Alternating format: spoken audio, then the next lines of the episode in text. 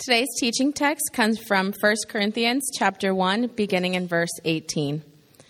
For the message of the cross is foolishness to those who are perishing, but to us who are being saved it is the power of God. For it is written, I will destroy the wisdom of the wise, the intelligence of the intelligent I will frustrate. Where is the wise person? Where is the teacher of the law? Where is the philosopher of this age? Has not God come, made foolish the wisdom of the world? For since the wisdom of God, the world through its wisdom did not know him. God was pleased through the foolishness of what was preached to save those who believe. Jews demand signs of Greeks look Jews demand signs and Greeks look for wisdom. But we preach Christ crucified, and stumbling block to Jews and foolishness to Gentiles. But those whom God has called, both Jews and Greeks, Christ the power of God and the wisdom of God. For the foolishness of God is wiser than human wisdom, and weakness of God is stronger than human strength. Brothers and sisters, think of what you were when you were called. Not many of you were wise by human standards, not many were influential, not many were of noble birth. But God chose the foolish things of the world to shame the wise. God chose the weak things of the world to shame the strong.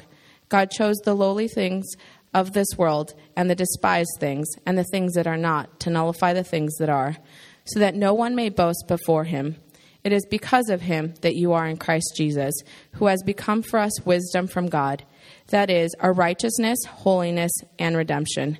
Therefore, as it is written, let the one who boasts boast in the Lord. This is the word of the Lord. Thanks be to God. Will you um, Let's, let's pray together one more time. God in heaven, uh, we have to confess this morning, Lord, that so often we get things so backwards. And we, we think we're supposed to pursue certain things and, and, and put on our best clothes and act a certain way and, and, and have the best show and, and get all of the accolades and the, build a reputation, God. And, and, and this external life is so important. And yet we hear teaching like this, we hear words like this from from 1 Corinthians from your book, and, and it just it goes it flies in the face of conventional wisdom and everything else that the rest of the world has taught us. And so, God, it, it's hard for me to wrap my mind around the, the central truth of this teaching. And, and God, I just I can't help but, but think and wonder that for so many of us, we wrestle. We're caught in this tension, this, this paradox of what we're, what we're brought up in and told is most important, and then what your scripture says is most important. And so, Lord, this morning we would be probably pretty wise to just confess to you that we are weak and undone and we do not have all the answers. And so we turn to you, God, in these moments, and we acknowledge that you are the one true creator, that you have rescued and redeemed us through your Son, Jesus, and that we desperately need to be weak so that you can be strong. God, help us in our unbelief this morning. Teach us through the power of your word. In your name we pray. Amen. Well, friends, um, I don't know if you wonder about this sometimes, but uh, sometimes I, I, I, get to thinking about why it is that Jesus actually came to rescue us. Like, why it is that, that we needed rescuing in the first place. What is actually happening when Jesus comes and people say things like, Are you saved or born again or do you follow Jesus or in the way? And all of the other ways that we have talking about this relationship with this person and what this person has offered. We've been rescued, yes, and I think at least at, at some level, every one of us would confess, whether we actually are pursuing the Christian way or not, that there's some messed up stuff in the human soul, and it gets worked out in some pretty ugly ways. And for the most part, humanity needs some type of rescuing. But why? Is it just so that we can feel good about ourselves? Is it only so that when you lay down at night, you can rest and be at peace because you know that even though you've done some terrible things, somehow it's been taken care of? Have you been rescued? Have I been rescued? Did Jesus come and offer salvation through his life, death, burial, and resurrection just so that we can be better self actualized and, and, and somehow like keep climbing some hierarchy of needs understanding of human psychology? Uh, maybe if we were to set aside a little bit of the skepticism and the edge, we would at least acknowledge that we have been rescued because we needed it. Because sin has left a mark and separated me from God, and I need somebody to make that right. And so I need to be rescued personally. We all do. That's part of the reason why I really appreciated what Liz, what the Spirit of God was saying through Liz this morning, and just that we come as we are because we're all the same. We all have baggage, and Jesus accepts us. He doesn't force us to get our act together and cleaned up first and have everything organized and neat, thank goodness. He just accepts us as we are, but He's rescued us not just for personal satisfaction or personal redemption. He's rescued us also so that we could be His church living on mission. Hear this, friends. Part of what's happening when you come into a space like this, part of what's going on in a church across the world, wherever you are, is not only are we reminded of the story that we're a part of, that you need to be reminded that God loves you and that He's cleansed you from all unrighteousness and He has made you pure. You need that message. I need that message. I need to be reminded that. Anybody with me? We need to be reminded of the personal reality of a loving God coming after His people, His kids. But we also come into a place like this. Part of what's happening as we stand next to each other and greet one another and we sing songs and we share in liturgy and even the act of covenant community, as, as simple as this may seem, is to remind ourselves that we are actually a part of a great mission.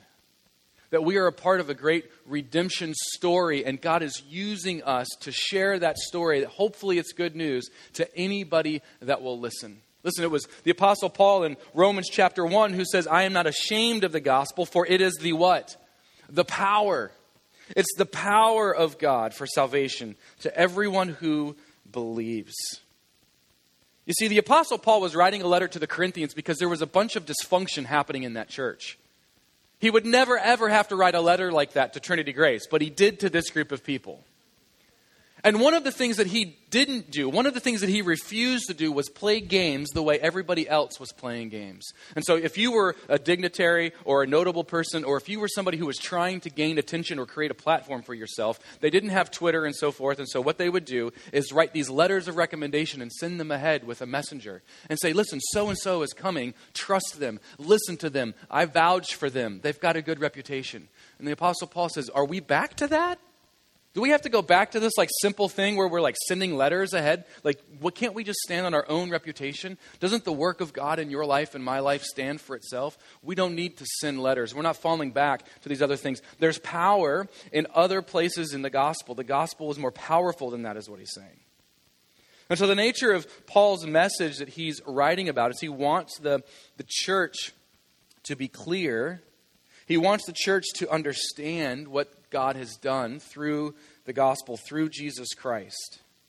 And he wants them to understand that there's power in this story, but that the story isn't just for personal gain, it's also to propel us forward on mission.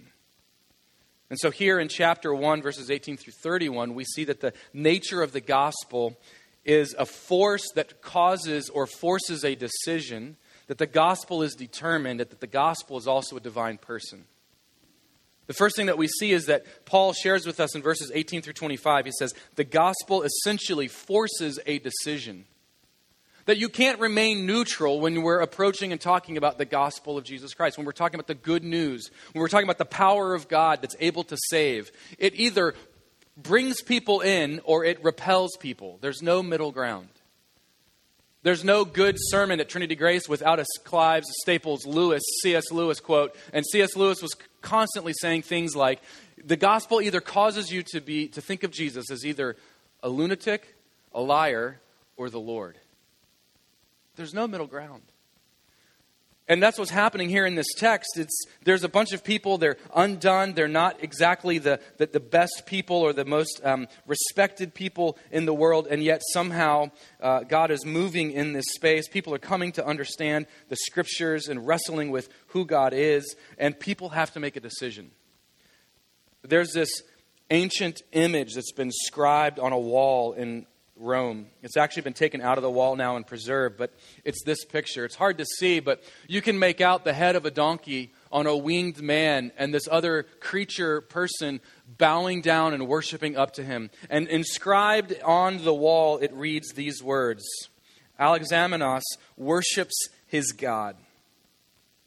What you see in this sketch, in this etching on the side of this building, is essentially a mockery of the Christian faith in Rome at the time.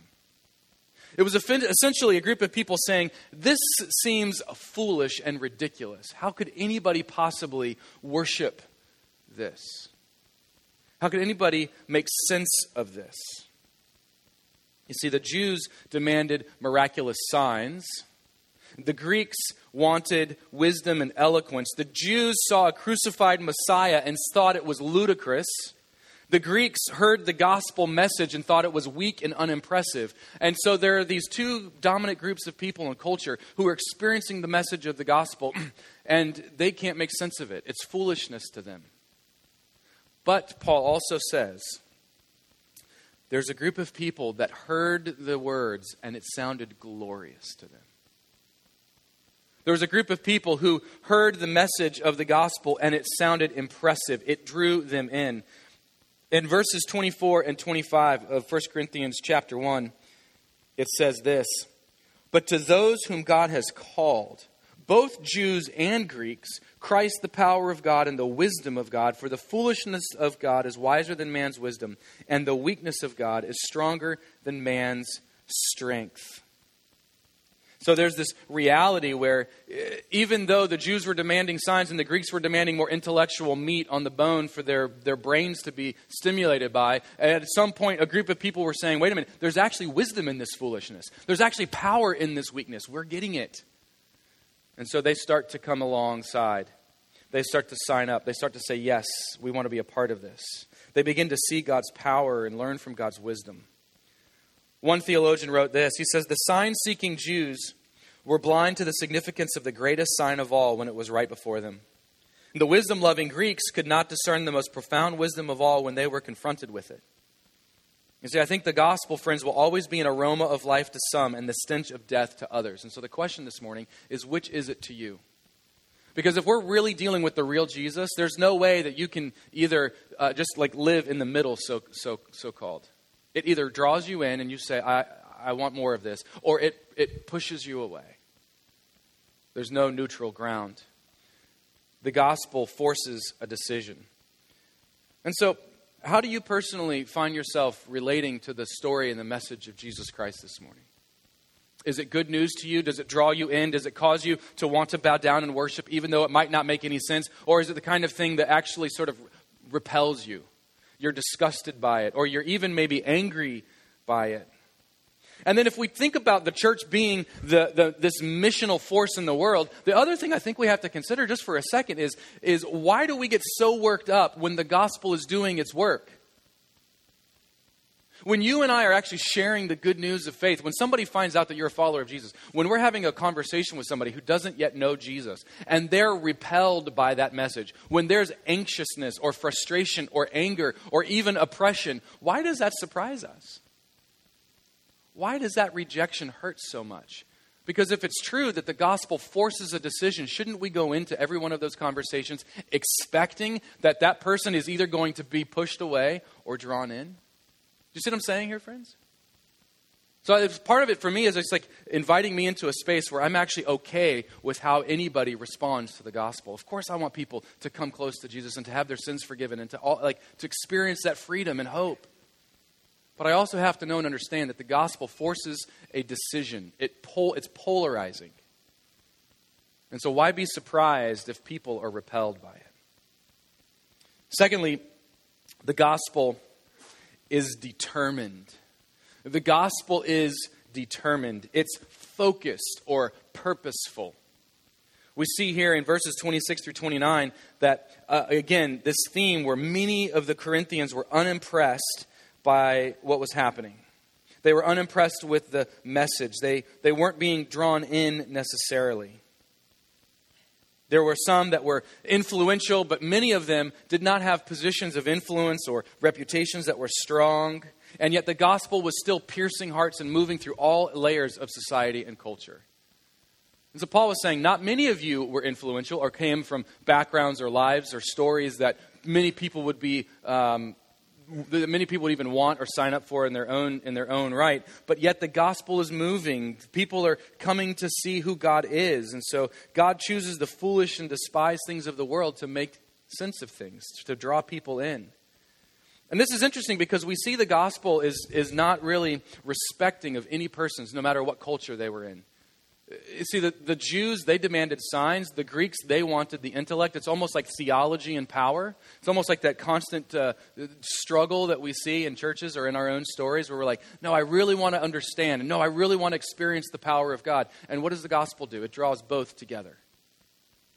Paul is telling us that the gospel of Jesus Christ is determined, it's focused, it's purposeful, and it will accomplish its purpose in, in, in who he wants it to.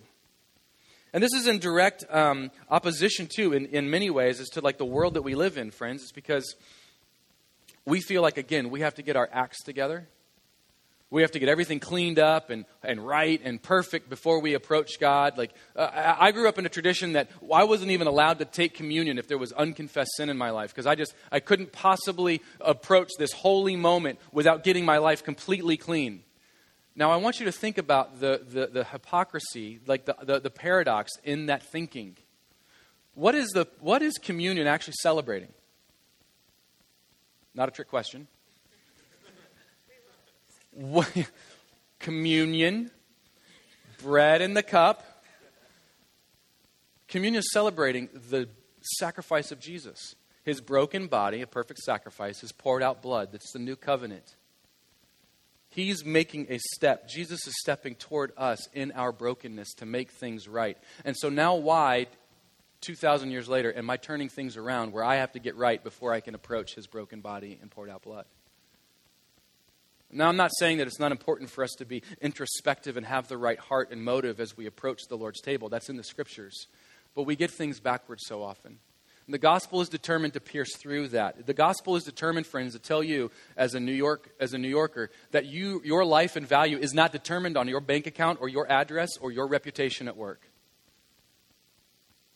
Like it might not be a struggle for you where you're like stuck as, as, as the Jews were in this text in, in wanting signs and the Greeks were in the intellect. Maybe our hangup is the, is, the, is the value of meritocracy that we're given in this city, where we are only as good as what other people say we are. And, so maybe the gospel is determined this morning because it pierces through that. It's purposeful to unroot those little things, those idols in our lives to tell us listen, John, Robert, Louis, Sonia, Kim, your value is more. It's more than what you make, it's more than what you know, it's more than any other outside metric in your life. So the gospel is determined and will pierce through those things. It will speak to us. Gordon Fee, one theologian, says, The ground is level at the foot of the cross. I love that. I love that the, the determination, the focus, the purposefulness of the gospel is that we all are the same as we approach Jesus Christ. We all desperately need a Savior, and He freely offers salvation, and all we have to do is come to Him. So, this is a stark reminder, friends, that in these verses, a reminder that no one deserves salvation, but that God gives it freely. And so I just wonder, do you find yourself like working really hard to try to like earn God's favor in your life or do you find yourself freely receiving what he has given? Do you value yourself or judge yourself based on how well you're doing, based on some external system of measurements, or do you see yourself the way God does? The gospel is determined in that way, purposeful in that way. And then finally, the gospel is a divine person. The gospel is not just some set of theological constructs, it's not just some ideas or doctrine, but we see that the gospel is not even a philosophy or a teaching, but it's a person, friends. So, Paul in verse 30 and 31, uh, to, to, some degree, is, is highly debated. Actually, let's just pause for a second and read it. It won't be on your screen, but I'll just read it for you verse 30 and 31, Paul says, It is because of him that you are in Christ Jesus, who has become for us wisdom from God, that is, our righteousness, holiness, and redemption. Anything that is holy or good or redeeming about us is, is true because Jesus has done this on our behalf. His life has become our righteousness and holiness and redemption. Verse 31 says, Therefore, as it is written, let him who boasts boast in the Lord. All of this has happened because of the person of Jesus Christ. I mean, I guess at a certain level, God could have just said, okay, boom, this is it. It's just done. He could have just spoken it and would have fixed it. But he didn't do that. He sent his son, a human being, to live a perfect life, to die a death that was not his in our place, and to conquer death itself so that you and I could boast, not in our own works, not in our own advances, not in our own reputation, but that we could boast in the Lord. And Paul says that we all need salvation, but that that need is met in the person of Jesus Christ alone.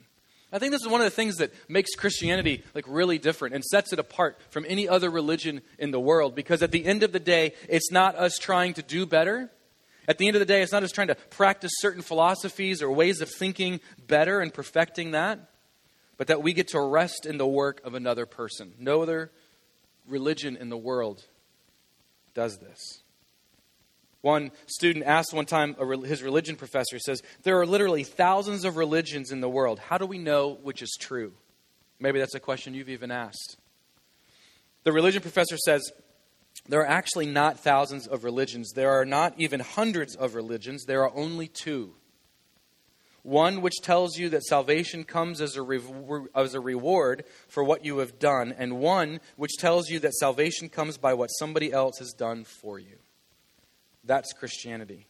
All the rest fit underneath the first category.